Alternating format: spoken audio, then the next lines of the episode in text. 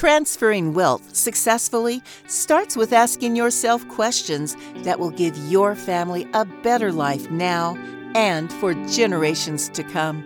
In this podcast, financial professionals John and Michael from Copper Beech Financial Group guide you through eye opening questions to help you discover the truth about your wealth.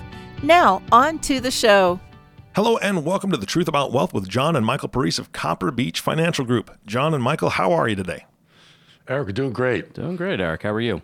I am doing fantastic. I'm, I'm excited. You've got another guest on the show, and Michael, I know that you're going to be introducing the guest today. Who is it? Yes, we do. Uh, th- this is a actually a first time for us. This is actually we're going to have a client, uh, a longtime client, on as a guest today. We have with us today Mr. Robert Brown. He is the CEO and president of American Asphalt Companies, and he's a, again a longtime family CFO client of ours. And we invited Robert on the call today to really talk with us a little bit on leadership, leadership in business, leadership in family, families, and and that's something we've talked about a good number of times on the podcast, and in terms of how important it is for particularly for generational wealth to really transfer that leadership mantle to whether it's the next generation of a family or the next generation of leadership in a business. And when my father and I were going back and forth on potential guests, Bob immediately Top came of to the mind. list. Yeah, on uh, for this particular topic. Bob, welcome today. Thank you so much for being on the podcast. Well, thanks for having me. Let's jump right in here to this. So, I, I- again, I know you've had a successful business career throughout your life, and I, I know from prior conversations with you, leadership has really been an, an important component. I know for you personally, but also in terms of business success and and being able to generate a, a really successful long term, I dare I say, generational business. Leadership is very important. So why don't you, if you can, maybe give a little bit of your history, who you are, and how you got started with leadership as a as a core concept for your philosophy. Well, I got started as a teenager working some jobs like working in a gas station and working for somebody outside the family. So I was treated like an employee, given the opportunity to have some responsibility, and sort of understood from a young age what it was like to be a leader, even a leader of two or three other people in a gas station type environment.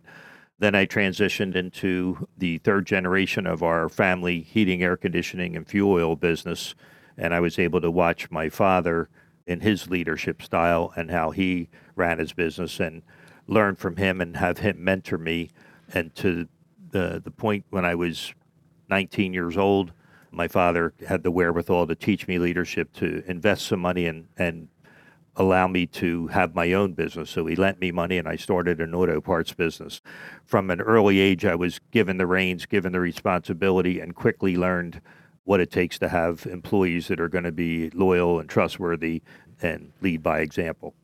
Yeah, that's a really interesting story. I mean, in terms of borrowing money from your father at 19, and that's. Uh, and, by the way, if there's ever a consummate entrepreneur, it's Mr. Brown on on, on the call with us today. He's, uh, you know, and that just showcases it right there, being 19 and and borrowing money from your father. I mean, that's a very mature decision to really make as a 19 year old, really at any age, believe it or not, but that but at 19 in particular. So I mean, that's really really interesting. I think on that, the maturity came from my father that uh, his accountant and attorneys were advising him is I would never grow in the family business while he was the CEO. The way to learn business was to go do it for myself. It wasn't me chasing him to lend me the money. It was really uh, an investment, and, and he lent me fifty thousand dollars was the amount in nineteen seventy four. That's a lot of money back then. Yeah. There was a lot of money back then, but if you consider what it would cost you to train a CEO in the business for the risk he took, I mean, he had you know some inventory to secure the money t- type of thing in the store, but it was a great investment on his part to be able to mentor me, but allow me to run in a small business that if I failed, it wasn't the end of the world, and groom me to take over his seat in the family business, which I later did.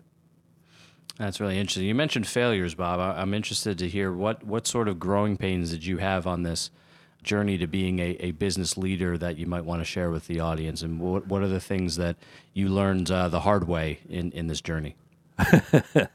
Wow, there's a there's a lot of uh, lessons and times I fell down, and and as they say, it doesn't matter how many times you fall down; it's about how many times you get back up. when I failed and perhaps didn't hire the right person, trusted people, gave credit where credit shouldn't have been given, and had minor losses, that certainly trained me through my business career.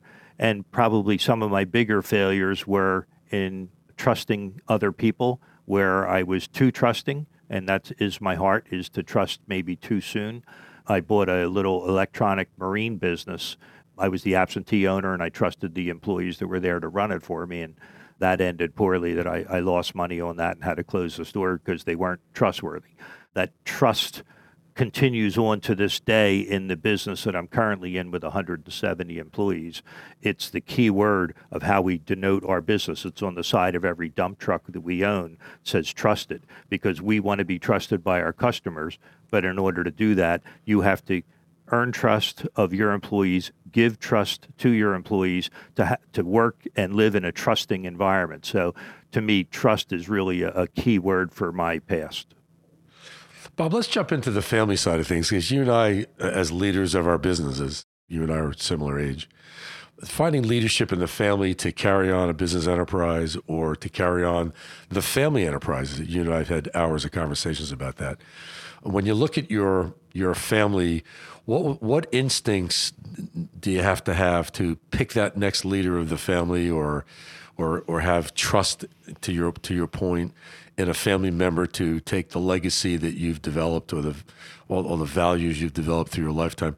How do you know to trust that going forward? That's difficult because when you overlay the emotional connection to a family member into the business environment, Ah, yes. which already is, is challenging enough, and it's like coaching your own kid in a sport. You're either too hard on them or too soft on them. And, and in business, you have the same dream. You want them to take over for you, and maybe you have blind spots. You don't see where they're weak, or you give them preferential treatment. So there's there's so many traps. You really need professional advice, probably some outside advice, certainly some key advisors in the company that can help you balance whether your offspring or family member is capable of taking the reins and running it the way you want to run it. And and nobody runs it the way you want to run it. So our own ego gets in the way Is Yeah, with I the way agree. we do things is always right and the next generation may have a better idea or at least they think it's a better idea and sometimes they're right sometimes they're wrong but uh, i guess it's just a very difficult task to transition to a family member. And a lot of times your wealth is tied up in the business and therefore you're given the keys to the golden goose to the next generation and your retirement is dependent on their success. So you're betting your livelihood on the success of that person. That's a big decision that i would recommend you get some counsel before you try to do it on your own. Yeah, I, I've I've always had a saying that uh, our, our job in life, when we look at our families or businesses or things we do professionally, is is my job is not to motivate people, is to find motivated motivated people. In other words, you, you know when you look at my family as an example, you worked with me and Michael a while now. My job is not to motivate Michael to take charge of the business. He's got to be motivated to do that and work very closely with me to accommodate that. Do, do you find that that's consistent in your in running your your company? Do you find your employees have that motivation to move the company forward based on your focus and your vision? Because the challenge we both have, you and I, Bob, if we're not, when we're no longer here, who takes on that that mantle to move that forward, or how do you trust those employees in your company to, to carry on with your vision? Is is that something you think about often and, and, and are challenged by? Well, it's certainly challenging because I've had key people leave me through my business career, people that I thought were tried and true blue, on always going to be on my right hand, uh, that turned out they had other ideas or it just didn't pan out. Trusting of, of other people is critical, but if they demonstrate trustworthy behavior, you engage with them and you trust with them, then if you interject the family into it, who's better suited to run your business? A highly paid executive that's been with you for a while, or a, a family member that comes in and just because they have your same last name, somehow they, they go to the top of the list. You, you're, Yeah. If you're looking at longevity of your business and the chance of success, and I know, John, you talk about that shirt sleeve axiom where in the third generation, the first generation builds the business up, the second one sort of fine tunes it, runs it well, and the third one loses it. So if you're whatever stage you're in in your family business life, if you're at that third generation, you're at a great risk of handing it to some family member that doesn't understand the hard work it took to get it to where it's successful, and then their poor behaviors, poor choices could easily lead to a financial calamity. Yeah, and I've, and I've watched you work through the years, and, and I'll use the word coach because I think you're a great coach to your employees, and I, I watched how you handled your managers and your and your growth in your company. Communication obviously is the key to all this, and I, and again, you and I go back for hours and talking about how we talk to the family members and have family meetings with the kids. So communication is a key aspect. In your business, how often do you meet with your your top manager managers to to get a sense of what's going on? Is that a is that a weekly event? Is that a monthly event? Is that a quarterly event? How do how do you handle that in your, in, in your business? It's a weekly event that I meet with my top team as a group for a weekly management meeting where we discuss top level issues, not the not the how the nuts and bolts. I don't want to micromanage my people. So I'm there as a sounding board. I'm there to brainstorm, fact find, try to figure out how to uh, accomplish our goals. It's a weekly thing, but then there's a daily interaction between my top staff and myself where they'll it just ask for a few minutes of my time if they have an issue they want to bounce something off me or likewise if i have a brainstorm or something that i think we ought to do as a business i like to bounce it off of them but copper beech you helped me to take the business from an entrepreneurial style managed where i was the owner 100% shareholder made all the decisions and had a management team to a professional style business where I'm the owner, but I'm no longer working in the business. I'm working on the business. So you have to elevate yourself. Very difficult to do. Give away all the jobs you do every day and let others do the work so you can be the visionary. You can cast where you're going to go. And that certainly giving the power to your team at that professional level makes it a professional business. Otherwise, you're at risk that if you get hit by the bus, and you're the entrepreneurial style, your business could well not survive. Copper Beech was instrumental in, in shining a light on that weakness in my in my life that I took it to heart that I really needed to grow. And it's a painful growth to give up what you do and and give it to others, but it's necessary for the long term success of the business. Yeah, and that's and I, I appreciate that feedback, Bob, because working on the business or working on your families is a challenge. It's not easy to do. It's something that, to your point. It's not easy to step away. And here at Copper Beech, and you know how Michael and I work together. I I try to give Michael all the freedom and flexibility to do what he thinks is is proper from from his leadership position in, in the firm, and I try to stay out of his way. But we often, and Michael and I talk all the time, which that's what makes it work. I'm fortunate to have someone that I work with that listens and doesn't doesn't fight me a lot and respects my decisions and the way I operate and just adds on to that as a value proposition. So it's it's it's hard to work on the business and on your family, but it's a daily activity and I think you'll agree it's something you work on now going forward every day because the older we get, the more complex our world is, isn't it? Isn't it, Bob? It Yes. seems, it seems to be that way. I don't, I don't know. Well, Bob, to add to that, I know when when we were sort of talking about today's podcast, you mentioned the formal sort of leadership training activity that you have within within your company, and I'm interested to pick your brain a little bit on why you went to that route to have more of a formal program in place. I know a lot of companies maybe will have more of an informal leadership training regime, but you decided to go with a more formal one. Can you talk a little bit about that decision making process? Well, as as we wanted to professionalize the business, and you need bench strength, and everybody sort of needs to approach their job that they can replace themselves. A, a successful person in any position isn't holding on to it for their own job security and ego, but they should be looking under them to train somebody. So, with some advice from outside groups, uh, I belong to CEO peer groups and such. It made sense to look at our own workforce and identify high potential employees, is what we call them.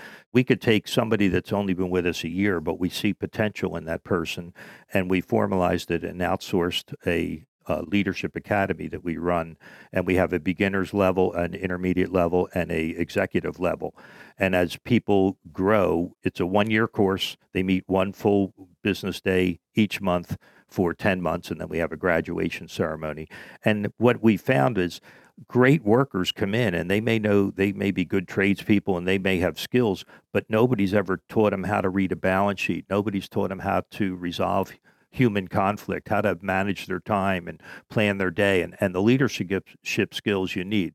We took a serious thing instead of doing it ad hoc once in a while when we get time to a dedicated professional teacher with a curriculum and people have to vie to get in that course. They have to ask their supervisor to sponsor them, and we evaluate them. And we only allow six or seven people a year to go into this leadership academy. But after doing it for the last four years, we have a bench of about 20 people that are here that have all had some management training. They're ready to move up to the next level as soon as there's an opening to go, whether it's through growth or whether it's through turnover. So we look at it, it's a, it's a long term goal to grow a staff that's capable of managing the business. Yeah, that's yeah, that's a great process, but it's, it's great to see that work. I'm gonna ask a, maybe it's a simple question, or, or, maybe it's a it's a hard question. When you interview someone for a top position in your firm, do you do you look do you look for certain qualities in your business, or is it or is it general leadership qualities you look for? You tell me how that interview goes, and, and, and what do you look for? People are savvy. A lot of people interview very well, and my trusting naivete or believe in what people say at first glance is challenging. We've turned our hiring, especially at the higher level, into a process. We have a score sheet. Multiple people will uh, interview the person and we will ask them similar questions. We will rate them on the answers to those questions. Then we'll compare our score sheets and determine if he falls into different levels, whether he's a candidate for hire or we're going to pass on the person, or maybe he's in the middle. And we also outsource a, uh, professional profile that they do from home online. It takes about an hour, hour and a half, and they'll answer questions. And it's geared so they, they can't really fool the test. If they try to fool the test, that shows up as well. But we're going to look at their traits, how they truly are, how they are under conflict, and we share that with a candidate too because it's a growth thing for them.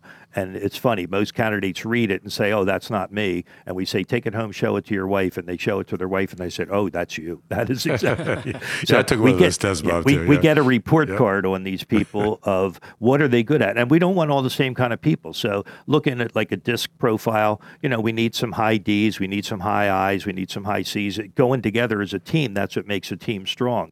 That allows us to identify the type of leaders they are, how they want to be communicated with, what would drive them crazy if we treated them a certain way. So it, it gives us great insight. And the whole, uh, it's just a tool in our belt, but we try to make a good hire. It costs so much money to make a bad hire, oh, train, yeah. change your mind a year later, and turnover and the, and the impact on the other people.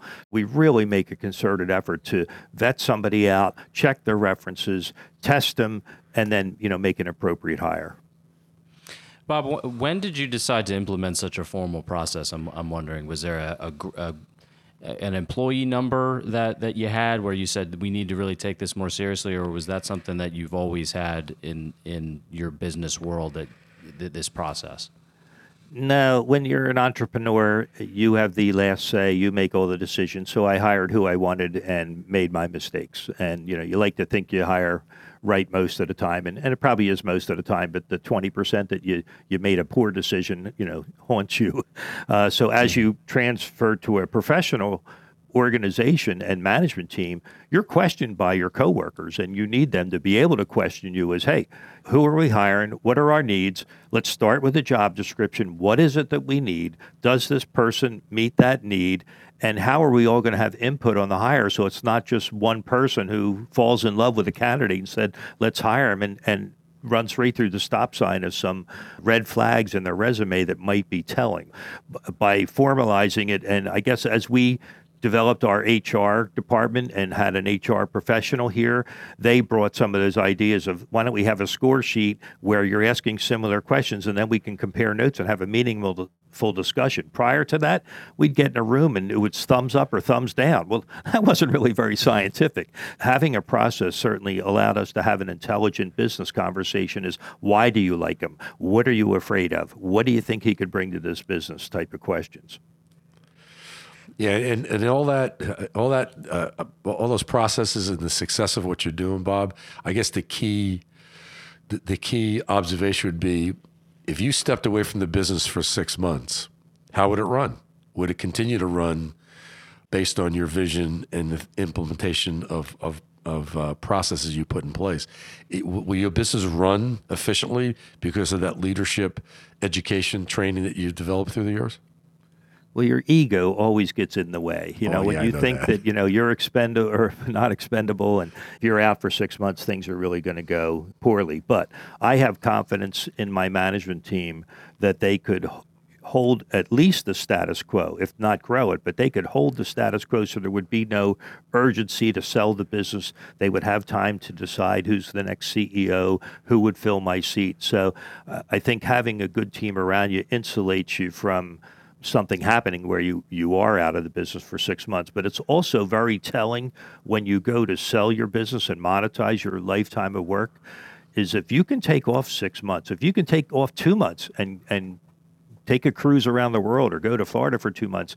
That's one of the questions that a buyer would ask you is, can your management team run this without you? Exactly. Or is everybody dependent on you? Are they, how many times are you interrupted or called on vacation? And if you can answer that I'm not called and I to- totally unhooked myself from the business and, and relaxed, that shows that there's value inside the business in the management structure what you built. So the investment of building the team and testing comes home to roost when you go to to make that succession or transition.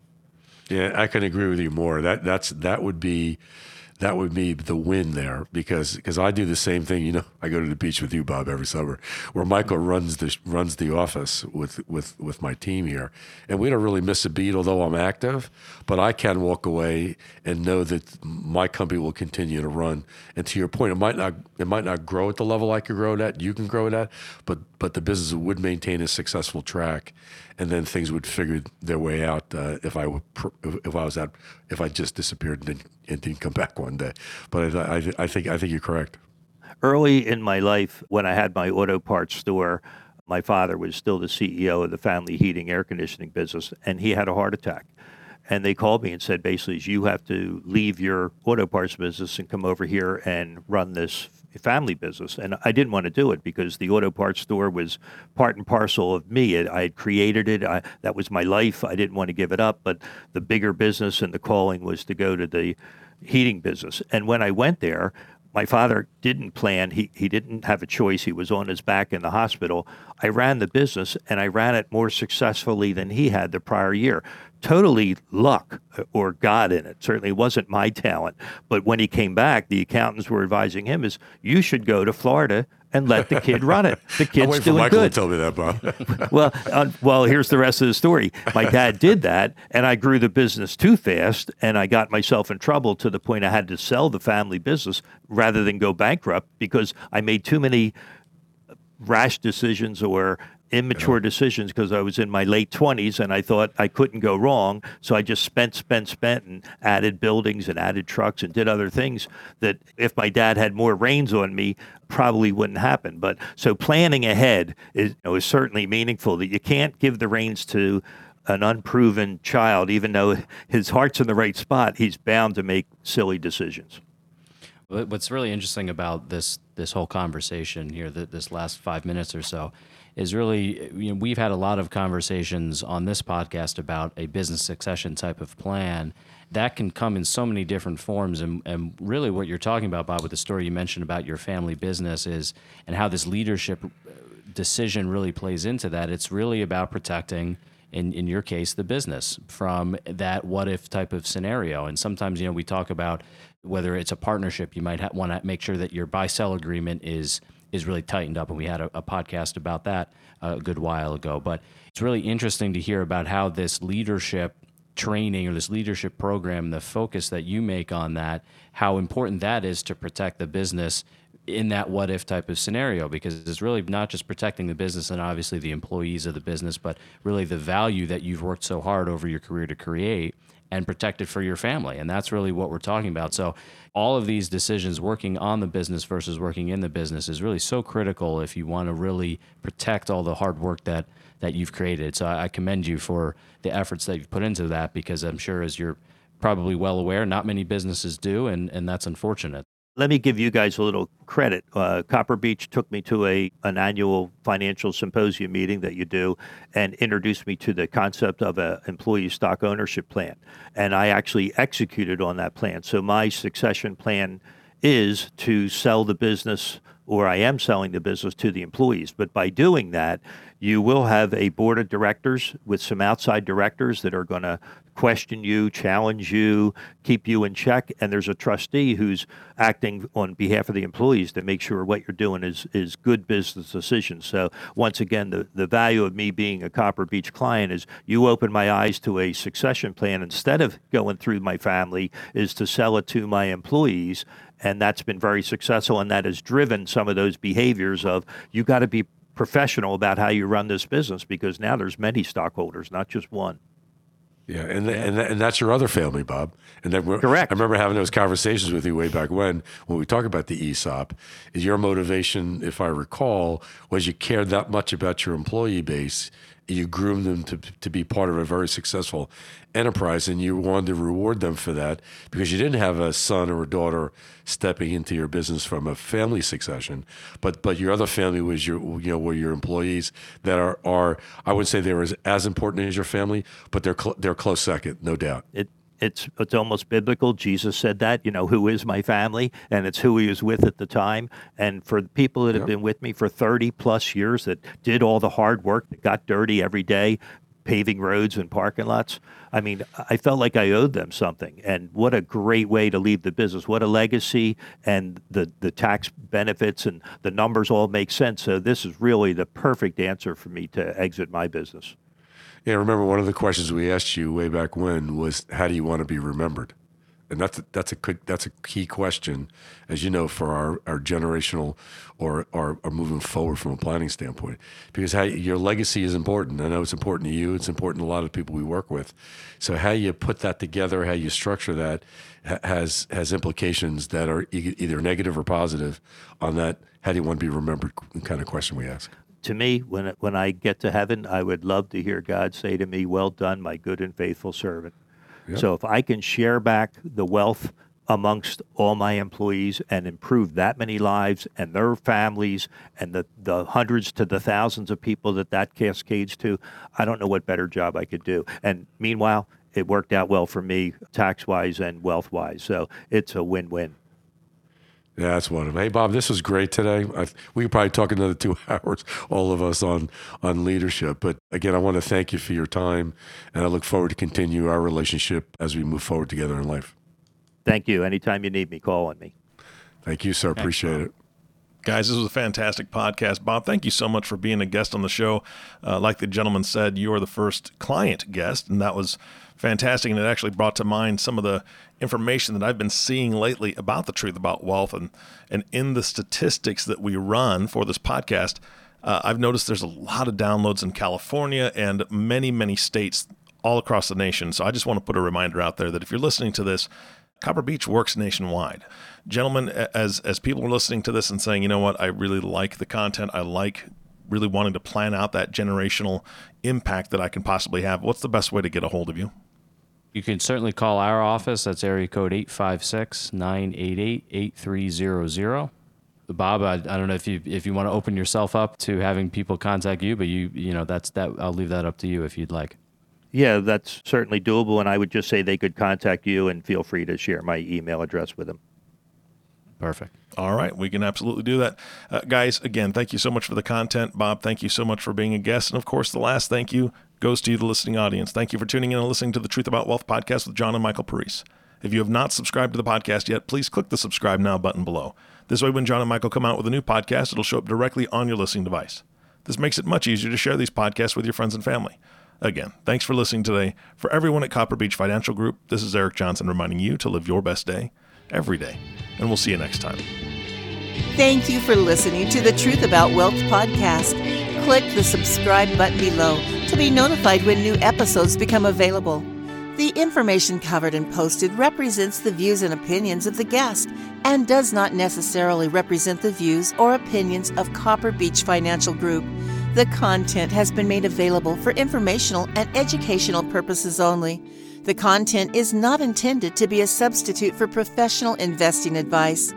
Always seek the advice of your financial advisor or other qualified financial service provider with any questions you may have regarding your investment planning. This material is for informational purposes only. Neither APFS nor its representatives provide tax, legal, or accounting advice. Please consult your own tax, legal, or accounting professional before making any decisions. Copper Beech is not affiliated with American Portfolios Financial Services Inc. and American Portfolios Advisors Inc. Securities offered through American Portfolio Financial Services Inc., a member of FINRA SIPC, investment advisory and financial planning services offered through American Portfolio Advisors Inc., an SEC registered investment advisor. These opinions are subject to change at any time without notice. Any comments or postings are provided for informational purposes only and do not constitute an offer or a recommendation to buy or sell securities or other financial instruments. Readers should conduct their own review and exercise judgment prior to investing. Investments are not guaranteed, involve risk, and may result in a loss of principal. Past performance does not guarantee future results. Investments are not suitable for all type of investors. Copper Beech is an unaffiliated entity of American Portfolios Financial Services Inc. and American Portfolios Advisors Inc. Any opinion expressed in this forum is not the opinions of American Portfolio Financial Services Inc and American Portfolio Advisors Inc., and have not been reviewed by the firm for completeness or accuracy.